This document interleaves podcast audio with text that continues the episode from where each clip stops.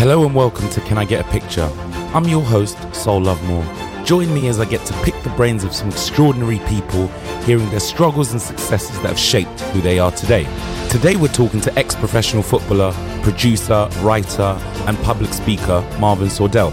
Having suffered from depression throughout his football career, today Marvin is a pioneer for men's mental health, helping to spread awareness and make the change through his involvement in projects such as the Heads Up campaign and through his seat on the FA Inclusion Advisory Board. He's also co founder of 180 Productions, a production company that was born out of his passion for writing and storytelling. Please note that this episode contains discussions around mental health and suicide, so discretion is advised.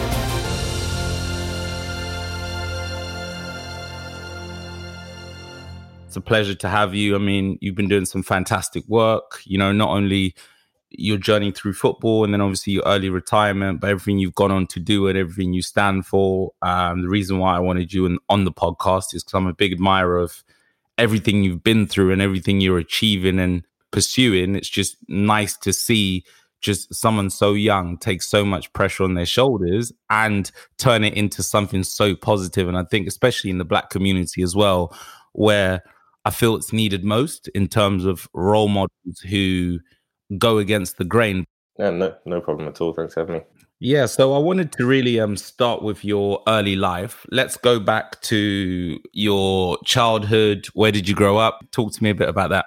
Grew up in Harrow, so I lived in in Harrow. Grew up, was born in born and raised in Harrow. Um, lived there well all of my childhood. Lived in multiple places in, in Harrow as well. So you know, in the town centre, a place called Kenton, um, Pinner, so yeah, I lived in that was my childhood. That's where I grew up. What was school, your education? What was that like? And what did you excel in in school? I loved maths, to be honest. Um, that was one of my favorite subjects. Obviously, I, everyone likes PE, but you know, in in terms of education itself, maths was one of my strong. Well, probably was my strongest subject, purely because I like the fact that it's factual. um, you know, everyone knows two plus two equals four. There are multiple ways of getting there, but you know that that's a fact. You know, you can't. That's not something that can be argued with, and you know, maybe that's just something that reflects my personality. But I like something that is you know crystal clear.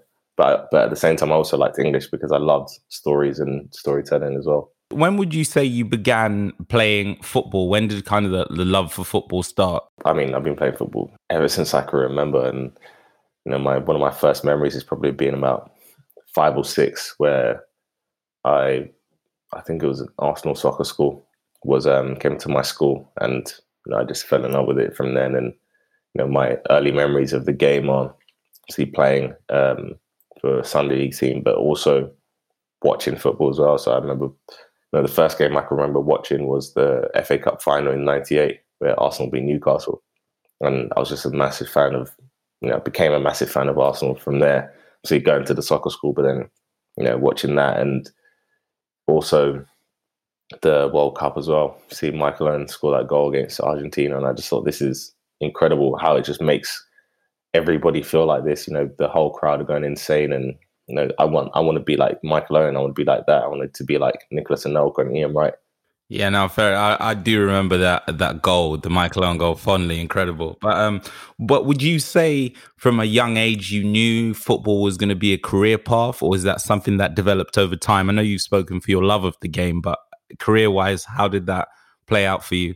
From from that age, that's what I wanted to be my career. I wanted to be a professional football player, and you know, every kid at that age dreams of being a football player. But I was very different in that you know, it was it wasn't just a dream; it was my goal. It was something that I had to achieve. I was almost desperate to achieve it, and you know, I was in my garden every single day, kicking a ball against the wall, practicing, or in the park practicing every single day. You know, after school, where people would be hanging out. You know, even through to my years in high school. You know, if I wasn't at training, I'd be in my garden practicing or in the park practicing every day. I wasn't hanging out. I wasn't going to parties. I wasn't just doing stuff really I was just playing football, practicing every single day, and that's that's you know what actually enabled me to get to where I wanted to get to because I was putting in the hours. And who would you say inspired you as a young person? You mentioned in your past interviews that your father hasn't been in your life since you were six. Did you have anybody you looked up to as a positive role model, father figure growing up? I see my family. I mean, I looked up a lot, obviously, a lot to my mum because she was someone who worked really, really hard and had to, you know, to provide, to put food on the table. But I think having someone like that in your life anyway, you know, is is regardless male or female, someone that you're you're going to look up to naturally anyway. Yeah, no, for sure. I can relate to about the uh, about mum as well. I, am come from like a similar background, single parent. So yeah, I, I, that definitely hits home for me. Um, you mentioned obviously that football was your goal from a super young age, but when would you say you started taking it seriously, and what were the first steps of actually becoming a professional footballer?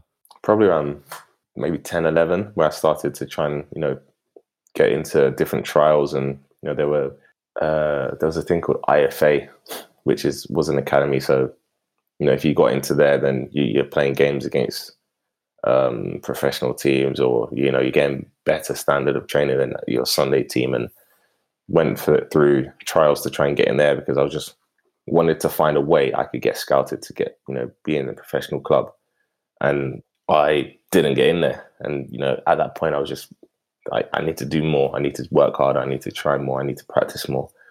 And I eventually got scouted at 13 from my Sunday team to to go on trial at Chelsea. And I went on trial, went on a six week trial there, didn't get signed. But again, I, I learned so much. And the next year I got um, scouted by Fulham and went on trial at Fulham and was signed there, you know, after about a week and a bit, which obviously is was a massive achievement for me at the time. You know, 14, I thought, right, I've, I've made the step now into a professional club. But now it's you need to get the, the next contract for the next two years to be under you know under 15 under 16 and then i got that and it's right now it's about trying to get a scholarship which i didn't actually get at fulham but i i ended up getting at watford. And then obviously it's then i need to get pro. You know so you're always working you're always you know pushing and working towards the next thing. And that's just always how it was at that at that point and you made your professional debut in 2009 slash 10. Uh, how was transitioning to the world of professional football in general? How did you find it going from youth team football to the to the first team? I mean, it was easier, I think, probably going from youth team to first team at that point because you know when you're in a youth team, you're in the environment anyway. You're in a professional environment. You're training every day. You're around the first team every day. You train with the first team here and there. So that initial jump from going from being at school to being in training every day, you know, in and around the first team. Um, that was a that's a big jump. That's the biggest jump you can you can have in football. But you know, making my debut in the first team was you know was still a massive jump because it was like you know I'm a professional football player. You know, I'm, I'm you know I finally played the game as a professional football player, and then you kind of stop and think, well, that's just one game there's there's so much more to do to actually have a career. You know, you, you, it never stops. If you want to have a career, you have to just keep going and keep going and keep going and keep going. There's no point you can go, I've done it until you finished. now, for sure. But how did you also handle the pressure? Because as you said, you go from school and then you're thrust into professional football. You're now fully fledged in first team your friends who are around about your the same age as you are scratching their heads thinking, what uni am I going to? What job do I want to do in life? Do you know I mean? You're you're now in this high pressure position because as you said, you're a professional athlete and everything that comes with it. So how did you how did you manage how did you manage that pressure? Um, I mean, at first I handled it terribly, you know, going into being in that professional environment, but you know, as as you get older and you get more used to it, and you know the the players I played with in the youth team at Watford, you know, a lot of them got into the first team around the same time as me. So, you know, we were really close because we spent a lot of time together anyway, and that probably allowed it allowed me to be more comfortable and, and not really have to think about the pressure because I'm going out there and playing games and I'm out with my friends, so it makes a big difference. Obviously, my friends at home and from school and stuff who are going to uni, etc. It was different because it was it's almost like you have two sets of friends at that point because you, have a friend in football, and at that point as well, you're in completely different financial situations as well, and you just have to manage it and just find the balance really. Just to go back to what you just said, when you said you handled it terribly. When you say that, give me an example of what that means. Just the step up from going from being at school to being in a professional environment, you know, it was, it was physically and emotionally draining. You know, the going from, you know, you train three nights a week to you're training double sessions most days.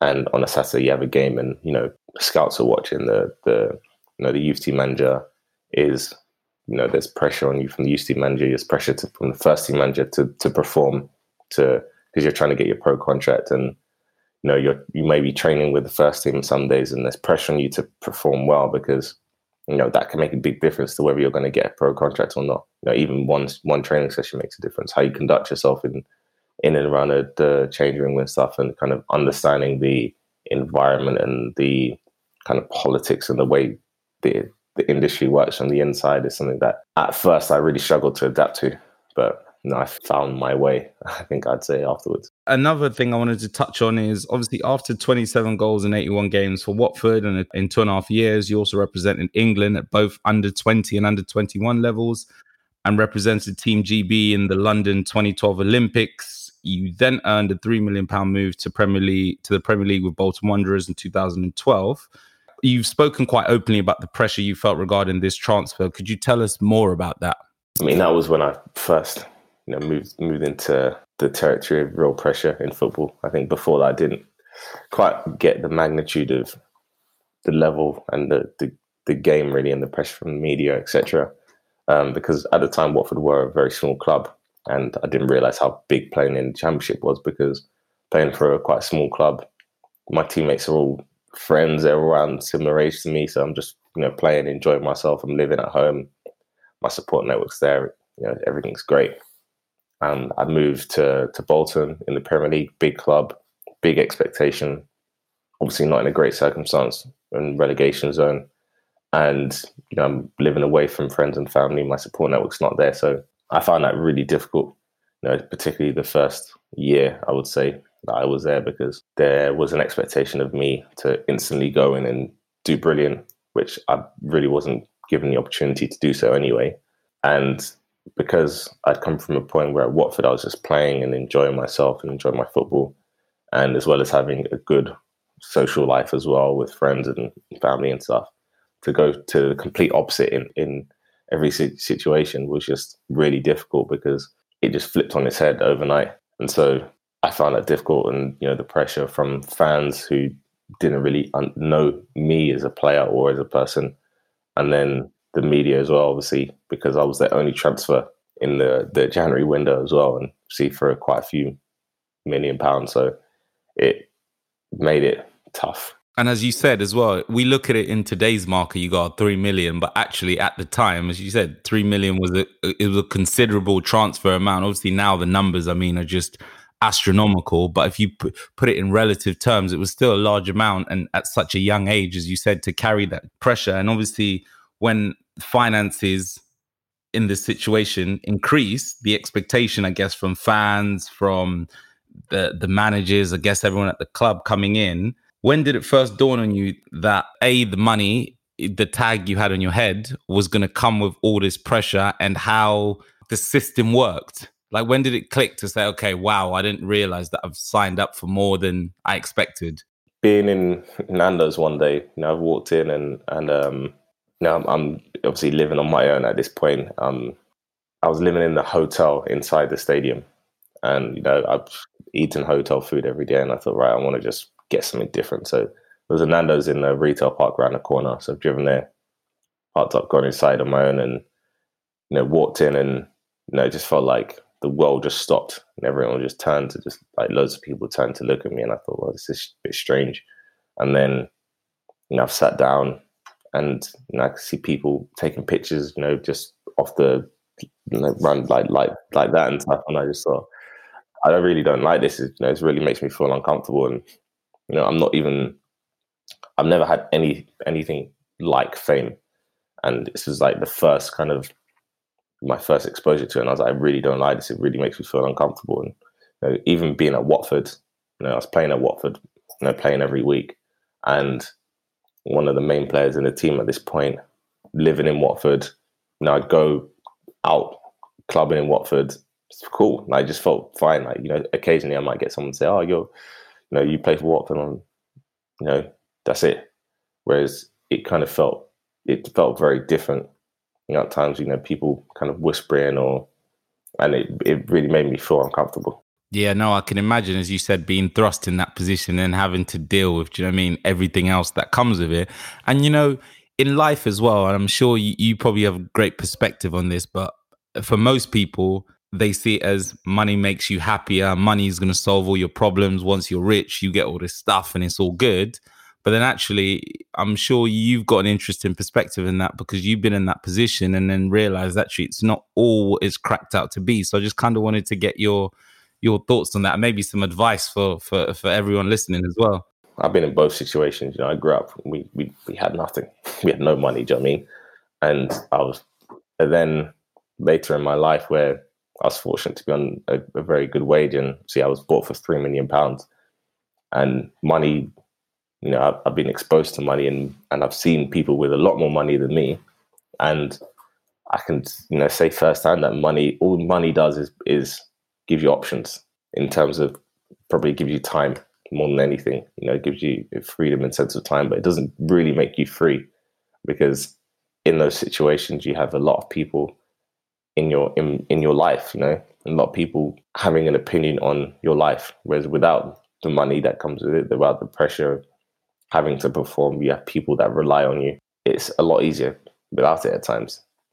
But it's a lot harder, you know, without it at times. You know, just you know, every person's handles things very, very differently. And I couldn't handle being someone who was in that situation where maybe that was also to do with my age and not knowing what was going to happen. I didn't, I had no idea of how my life was going to change, but it changed a lot. And so I think, you know, if, if I was put in that situation now, it'd be very different. I'd be able to handle it very differently. But at that point in time, obviously, I was only 20 years old as well. So, and things changed very quickly overnight. And because I had no idea what was going to happen, it, it kind of caught me by surprise. Especially at such a young age, because you see people struggle at further on. you know what I mean? 25, 26, 20, because it's still, I don't, I don't think the age is probably not even an issue. I just think it's something that uh, it's going to be tough for anyone, especially when you come from humble beginnings to be thrust into that position. It's, but I love what you said regarding, you know, the effects of money. Um, touching on what you said, obviously your mental health around this time took a turn for the worse when you were at Bolton. When did you first realize you might be suffering from depression, or did you fully realize it at the time? I didn't at all. It was my wife who was my girlfriend at the time, and you know, she just she was just like, you know, you're not yourself, you're not in a good place, and I saw oh, things aren't going well. I'm not playing. I'm not playing well when I am playing and so I'm just it's just football like just get me down or whatever. And you know anybody else who probably understood the game more so would have probably accepted that because they knew they or they know how that can affect you. Whereas because she didn't understand football and the kind of how how much it kind of take over your life in a sense in terms of your emotions, she just thought, well, this isn't normal. It's not normal for a game to make you feel like this. So you need to go and see someone. And I eventually did. And, you know, it, as it transpired, it was a lot more than just the game of football and my emotions of not playing or not doing well. You know what I mean? So did you go through therapy? What what was kind of your when you went to seek help? What was what was the first steps you took in terms of getting help? Um, I went to a doctor, therapy, therapist, psychologist. What would, what would her title be? I know, doctor. And I had a, you know, a lot of sessions and a lot of conversation with her about you know how I felt and kind of everything that was happening in my life and stuff. And kind of she she helped me to to see things with a bit more clarity and understanding. And that's when I kind of realized that my the way the way I approach life and the way I approach my emotions and football and everything just all clashed together as one just is so unhealthy. And that was probably my biggest issue was that I was so emotionally t- invested in the game that my everything depended on depended on how football was going. My whole life depended on how on how football was going, which is you know, it's not a normal for a person to to have their um, all of their emotions invest like tied up and and dictated by their work. So, what would you say in terms of your experience of getting help? What's like the one takeaway? If there's any, if there's any one thing that stands out for you that you can say, you know what, if if I could talk to, if I could go back and talk to myself at the time, this is the advice I would, you know, I'd give myself. Being more open with it, you know, with friends and family, let them in, because that that's what helped me really ultimately is the fact that I was able to be open with it, and it, you know, it's just a weight just just floods off you. Yeah, and and I think as well. I don't I don't know if this you agree with this or not. And I, and again, I'll be glad to hear your thoughts. But I feel like as men, one, it's even we find it more difficult to open up, and I feel like in the in the black community more so because even for me growing up, your cousin would be like, "Oh, come on, stop crying, man up." Do you know what I mean? Like you had that pressure of you always felt like you had to be, be tough. Yeah, exactly. Whereas actually listening to what you're saying, I can relate to a degree because there's times in my life when I've sat there and I thought, yeah, something's not right. I, I can't put a finger on it. I don't know what's going on, but I just don't feel myself. And it's only when you start to, as you said, to understand the importance of sharing with your partner, sharing with your with your siblings or whoever, your mum, you know, the weight starts to lift and you start to to, to get somewhere. So so yeah, no, thank you for that. And um obviously sadly at the age of 22 you attempted to take your own life. Fortunately you failed and you know we're still you're still here and doing all these incredible things. So i'm i'm also glad that you're still here because we need we need people like you for sure. The morning after your attempt you got up and went to training as usual and didn't tell anybody about it for 4 years. What was it that prevented you from speaking out or sharing that with someone, whether it was your your girlfriend, your mom, or whoever? Just the same thing that stops and prevents us from talking about mental health and depression. Anyways, is that feel, feeling of shame and feeling of you know being weak and and vulnerable. Really, obviously, that's what something I learned as I grew up and got older. Is that you know being vulnerable is the biggest and most powerful sign of strength there is. You know, being able to be who you are and show who you truly are is really, really strong. Uh, to to hide it is weakness. Really, it's, it's, a lot easier to hide it. So it's so much harder to really be who you are and show your feelings. But how did you? Uh, my, uh, just thinking about just what you've said there is how did you manage to to go to training after and just kind of honestly i think just thinking about it i think that's so much like resolve I, am clearly you cared a you cared about the game and b you wanted to protect you know, probably the people around you, and as you said, the fact of saying I don't want to come across weak. But how did you, how did you manage to to just push on like that? Because that's I, I... it's just putting that front. You know, that's that's I think that's one of the things that that happens as well when you're in that situation. You you you grow a massive ego to protect yourself from any emotional harm. So you pretend that everything's fine. You pretend that everything's cool. You're great. You know, your life's fantastic. So I just continued on that same path and probably my ego grew even more to protect myself even more because I was so vulnerable at that at that stage. You then began to document your inner thoughts and feelings with words through writing and poetry. Would you say this was a form of self-expression that helped you understand the way you were feeling? Yeah, I mean that was that was a massive thing for me because I wasn't big at speaking and telling people how I felt or kind of communicating my emotions, and I wasn't really been able to understand things as well and kind of documenting them, documenting them at that time and writing them down. Firstly, I was able to reflect on them. I could go back and say, right, this is I wrote this on this day. Clearly, this is how I was feeling because I can read it and understand like why why was I feeling like that, or understand what led me to that, and being able to kind of analyze it in in a more thorough way. But then also from that point, I was able to share all of those thoughts and feelings with my friends and family without having to go down a road road of trying to have that conversation because I wasn't great at having that conversation. I didn't know how to share my feelings and stuff. So I could just say, you know, I kind of collated all the, all of these poems and and my feelings and thoughts and stuff, and just said, read this, and that was it. You saying that is brilliant because I actually think that's a a great piece of advice because you see it a lot in in film especially when like people talk talk about themselves in like third person and you know and and I think sometimes you're right that is the way you may tell that story to say oh let me and some people will say like oh let me tell you a story about a, a friend even though it's about them. There's a there's a great Robert De Niro film. I can't remember the, the name of it now, where he goes to see like a therapist and he keeps telling him stories about his quote unquote friend. Yeah, it's the one with the um, it's the one with Al Pacino and Fifty Cent. Correct, that's the one. And it's just looking at that. Even when I watched that recently, I thought that's so interesting because it's true. I, felt like I've definitely done that at some point in life instead of sh- just being honest, open and honest. And I love your technique. I think that's something even I would take on if I was ever struggling to share how I felt. Is it's it's a great way to express yourself, even if you're not the perfect poet or whatever. But it's still an you know an opportunity to to lay your cards bare. Um, we've also spoken about obviously you mentioned about your about the ego thing, you know, protecting yourself and almost using the ego as a shield. And we also discussed, you know, the difficulty as men for us to talk about mental health issues and our and our struggles, you know, with our emotions. What was it that finally pushed you to speak out about your depression um, at the time, and what support did you receive? I got I just got to a point where I didn't care anymore. You know about you know I'd, I'd, share this with my friends obviously, but on a wider scale and talk about in, in in the public domain. I got to a point where I realized that my peak of my career was behind me, so I didn't care if it affected me going forward in my career anymore. So I just thought I'm either going to play or I'm not going to play.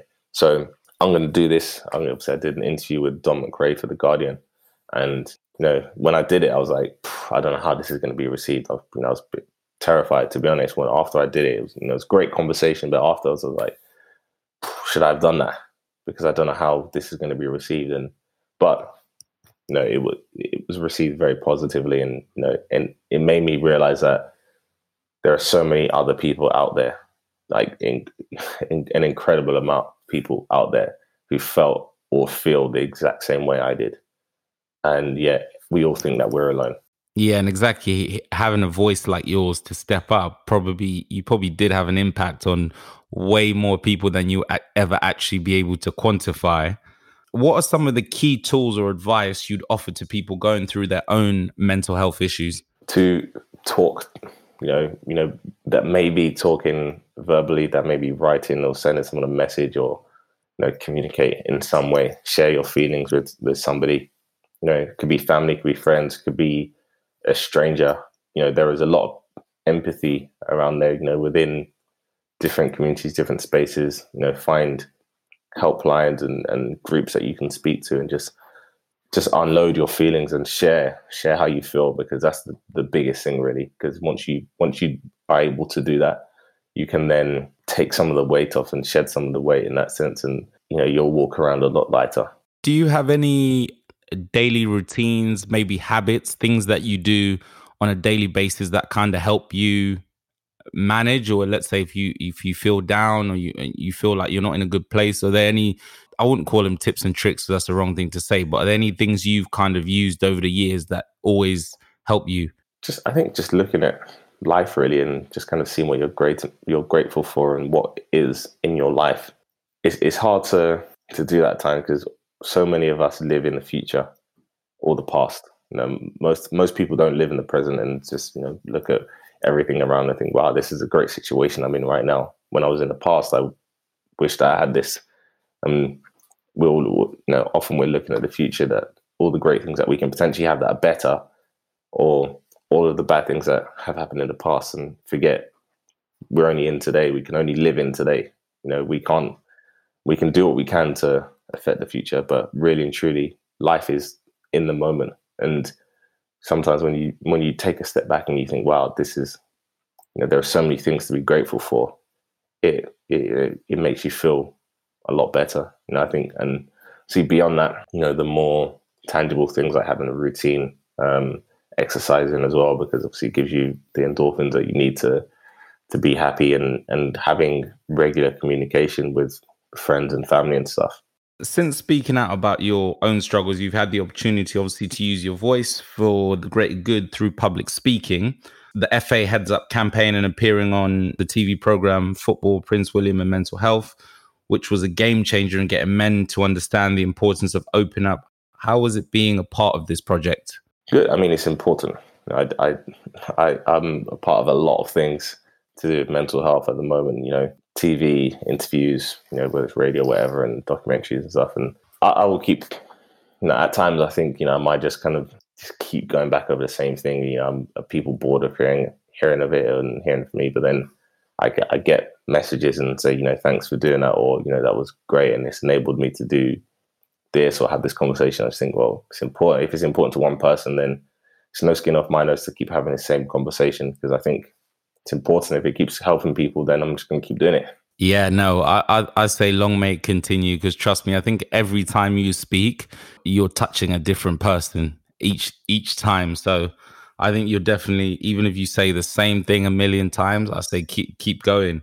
Looking back at the dark time in your life from a much better place, have you had an opportunity to unpick it and understand more about why these feelings manifested in the way they did? Yeah, I did. I mean, I've, I've I've been on a long, long journey of self reflection and you know growth and, and understanding, and I, I can kind of analyze that situation and know where it stemmed from and why it happened and, and everything around it, and know when when things are creeping in, you know, in the future or they have crept in and over the past you know few months or whatever, I can know to kind of take a step back and say, well, you know, don't don't slip, don't fall into that you know slippery slope and just kind of analyze and look at where you are and then try to address it and have these conversations and then try to move forward.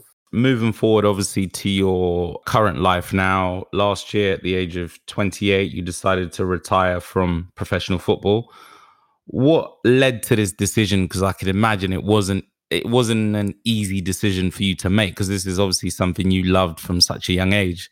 Yeah, I, I there, there, are a lot of politics in football. You know, a lot of people know within the game, particularly, but um, there's a lot of politics within football that I I didn't necessarily agree with or believe in, and I got to a point in life where I thought, you know, I don't I don't have to do this anymore. I don't have to just accept it for what it is. I can move forward. There are other things I'm passionate about. I can have more of purpose. I can have more freedom, more control of my life in terms of what I do and what I say. And so I don't I don't have to do this anymore. I can be more.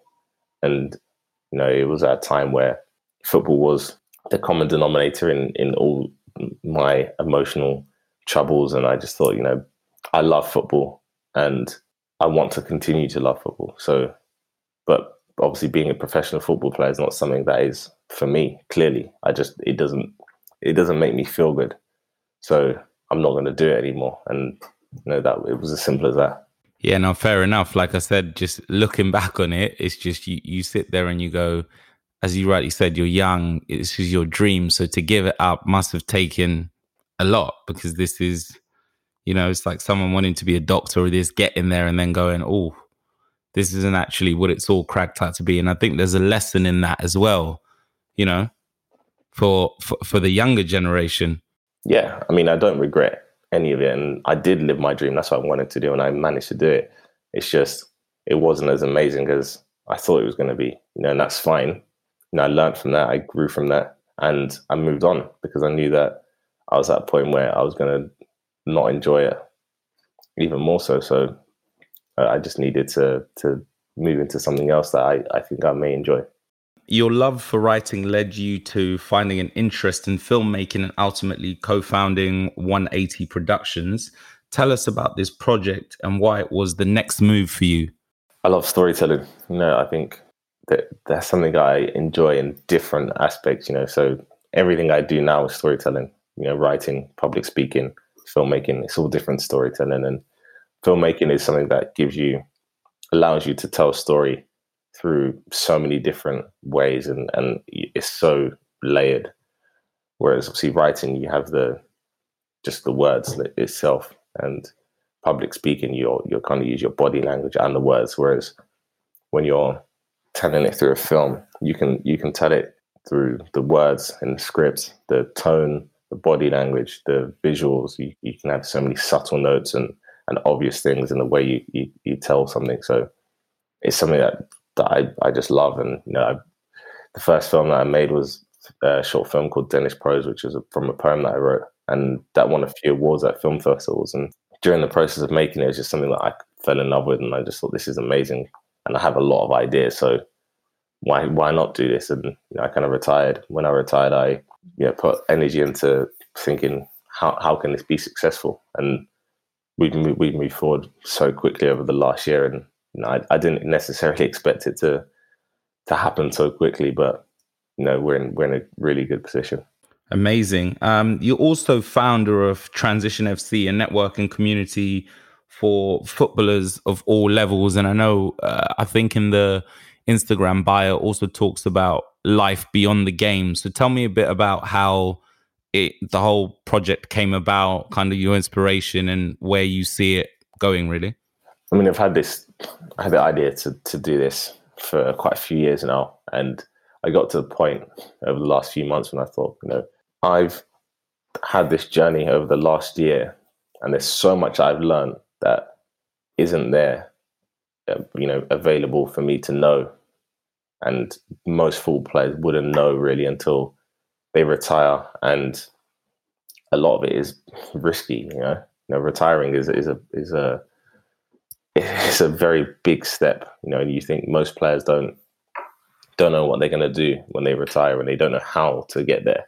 And one of the biggest things I found was my ability to network and the kind of know, I mean, I'm quite lucky that my wife is a personal branding expert, and she, you know, so she's given me a lot of um, tips to be able to to take in and to network my and brand myself, but also to to network and, and grow my network and actually understand the value of my knowledge and, and connections within the game of football. You know, and, and that's something that every player has, but they don't know how to leverage that or don't know where to leverage that to to go into another industry. So you know, I, I set up this platform essentially to give players a, the tools to really fast track them in in going from not play from playing to not playing. Sorry.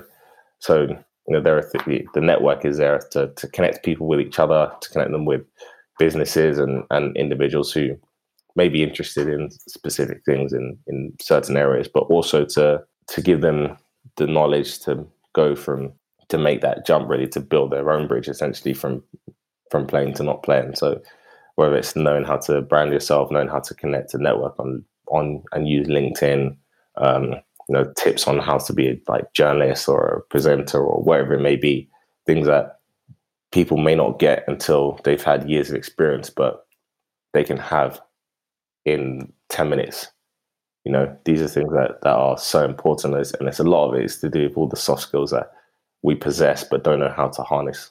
And you're also um, on the FA Inclusion Advisory Board, helping to create a better environment for the beautiful game. What does this position entail, and what would you say are some of the biggest challenges regarding inclusivity and race in football? I mean, the position is, you know, it's an advisory board, so we have our opinion listened to, and and in terms of different circumstances. I mean, it's been difficult because we've not, because of COVID, we've not been able to meet up or, and football's obviously been halted at multiple levels. So it's been difficult to really, to say, you know, what, how much impact this, this position and this board is going to have. But my understanding is that we're, we're here to, to suggest things and that feeds in obviously to the main board at the FA to implement ideas and suggestions and things into the game to help make the game better. Um, in the end of the day, it's all about trying to move the game forward. You know, football hasn't been in a great way for particularly over the last year, three years, where quite a lot of things have come to light regarding race, regarding homophobia, regarding sexism, regarding mental health. There are a lot of things that football needs to do to kind of be the leaders in the country, you know, because I think football can shape society as opposed to the other way around. Football doesn't necessarily need to follow society. Football can lead society, and it has the power to do that.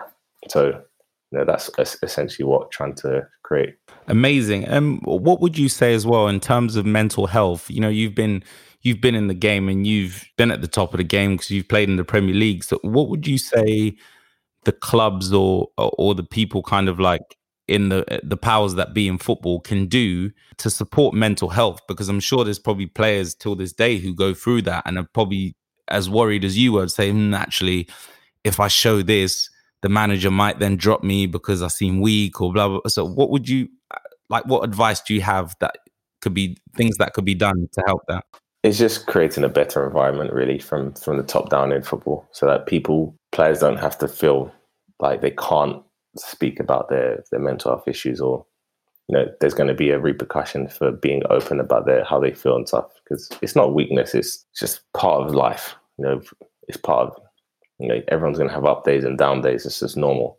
You know some people have more down days and that leads to depression you know that leads to poor mental health. It's something that we all go through um, in varying capacity so it's just creating that environment that allows it to just be fine to have these conversations and that doesn't necessarily af- affect everybody's works. I and mean, some people might need work to get through that, or some people work might be the cause of that, and it needs to be a case of the environment just catering to, to those people to to allow them to get through it. Also, you have a wife and two children, as you mentioned earlier. How do you navigate the work life balance and what advice do you have for changing the dialogue on mental health with the next generation? I I, I, barely sleep is how I manage it to be honest because I I work a lot. My wife works a lot as well. So, and you know, we we at the same time we want to make sure that our kids are getting a lot of love and a lot of attention. So, we we are very often very tired. Um, but just I think just being able to have conversations with our children about how they feel, um, showing them that emotion is fine. You know, even simple things like giving them hugs and kisses makes it you know fine because you know a lot of people their dads wouldn't have hugged them or kissed them when they're growing up. You know, people that in our generation they probably may not may not have had that, and they almost feel like hugs and kisses are you know for girls or you know it's, it's you know it's what you have when you're weak, or whatever. I think if you if you change that narrative, that it's just you know being it's just showing love, and you know you can have conversations, and if you're upset, you can have these conversations, and they're normal within the household, then it's going to be fine because you're creating that safe environment. Yeah, for sure. I, I couldn't relate more regarding like the whole uh, hugs and kisses thing. So I think I was fortunate. I grew up in a house full of women, you know, my mum, my sisters. So naturally, you get so much of that love. So growing up, it feels very normal to me that when I have kids, I think I'll be exactly the same. But you're right that there's a lot of people who've probably grown up in environments where that's kind of like, whoa, the kisses and the hugs are for the girls. The boys, you don't need that. You just kind of keep keep it moving type thing. Um, but yeah, what's um what's next for you? What, what's next for Marvin? I mean, you're already doing an incredible amount, but I'm sure you've got more yeah more exciting things. I mean, we've, we've got a lot in the pipeline with the production company. Um, we've got, I mean, we've got an advert for the Heads Up campaign we filmed, which is coming out in, about in autumn time. We've got a series we did with Yahoo that we co-produced with Yahoo that's coming out next month. We've got two short films that we've we created, which are just two narrative pieces, which in the next couple of months we'll be releasing as well. And then beyond that, we've got a lot of documentaries and and you know we've got some a lot of other projects that we've got in the pipeline as well. So it's exciting. You know, some of them may not come off. Some a, a lot of them may come off. Maybe only one or two might come off. But we've got a lot of a lot of things to to be excited about. So I'm really looking forward to the next year. Now, incredible! I'll be looking out for the uh, for the for the um, exciting things you've got ahead. One one more selfish question I forgot to ask you was um, who's the best player you've ever played with? With uh, I always get asked, asked this question, and with is difficult because there's you know there's probably three players that I always there's three players I always say when I answer this. You know, in terms of career that they had, and this Ryan Giggs, you know, probably by far um, in terms of just pure ability. Um, Wilfried Zaha was just outrageous, and then also Daniel Sturridge was outrageous as well. So it's hard to to pick really one. No, that's a good. You, you've answered it. I think you've answered it in probably the best way possible. Very like diplomatic.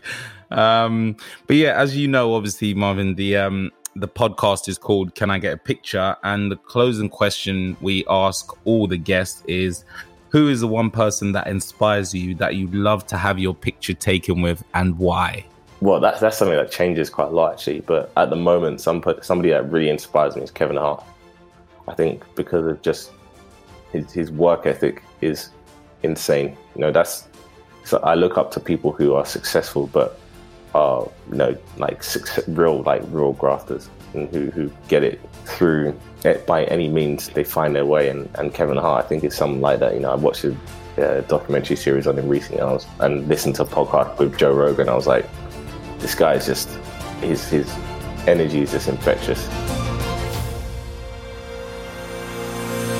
Thanks again to Marvin for taking the time to chat with me, and thank you all for listening. If you enjoyed the show, please leave us a review. Be sure to follow us on Instagram at Can I Get a Picture Pod, and we'll be back again next week with another episode.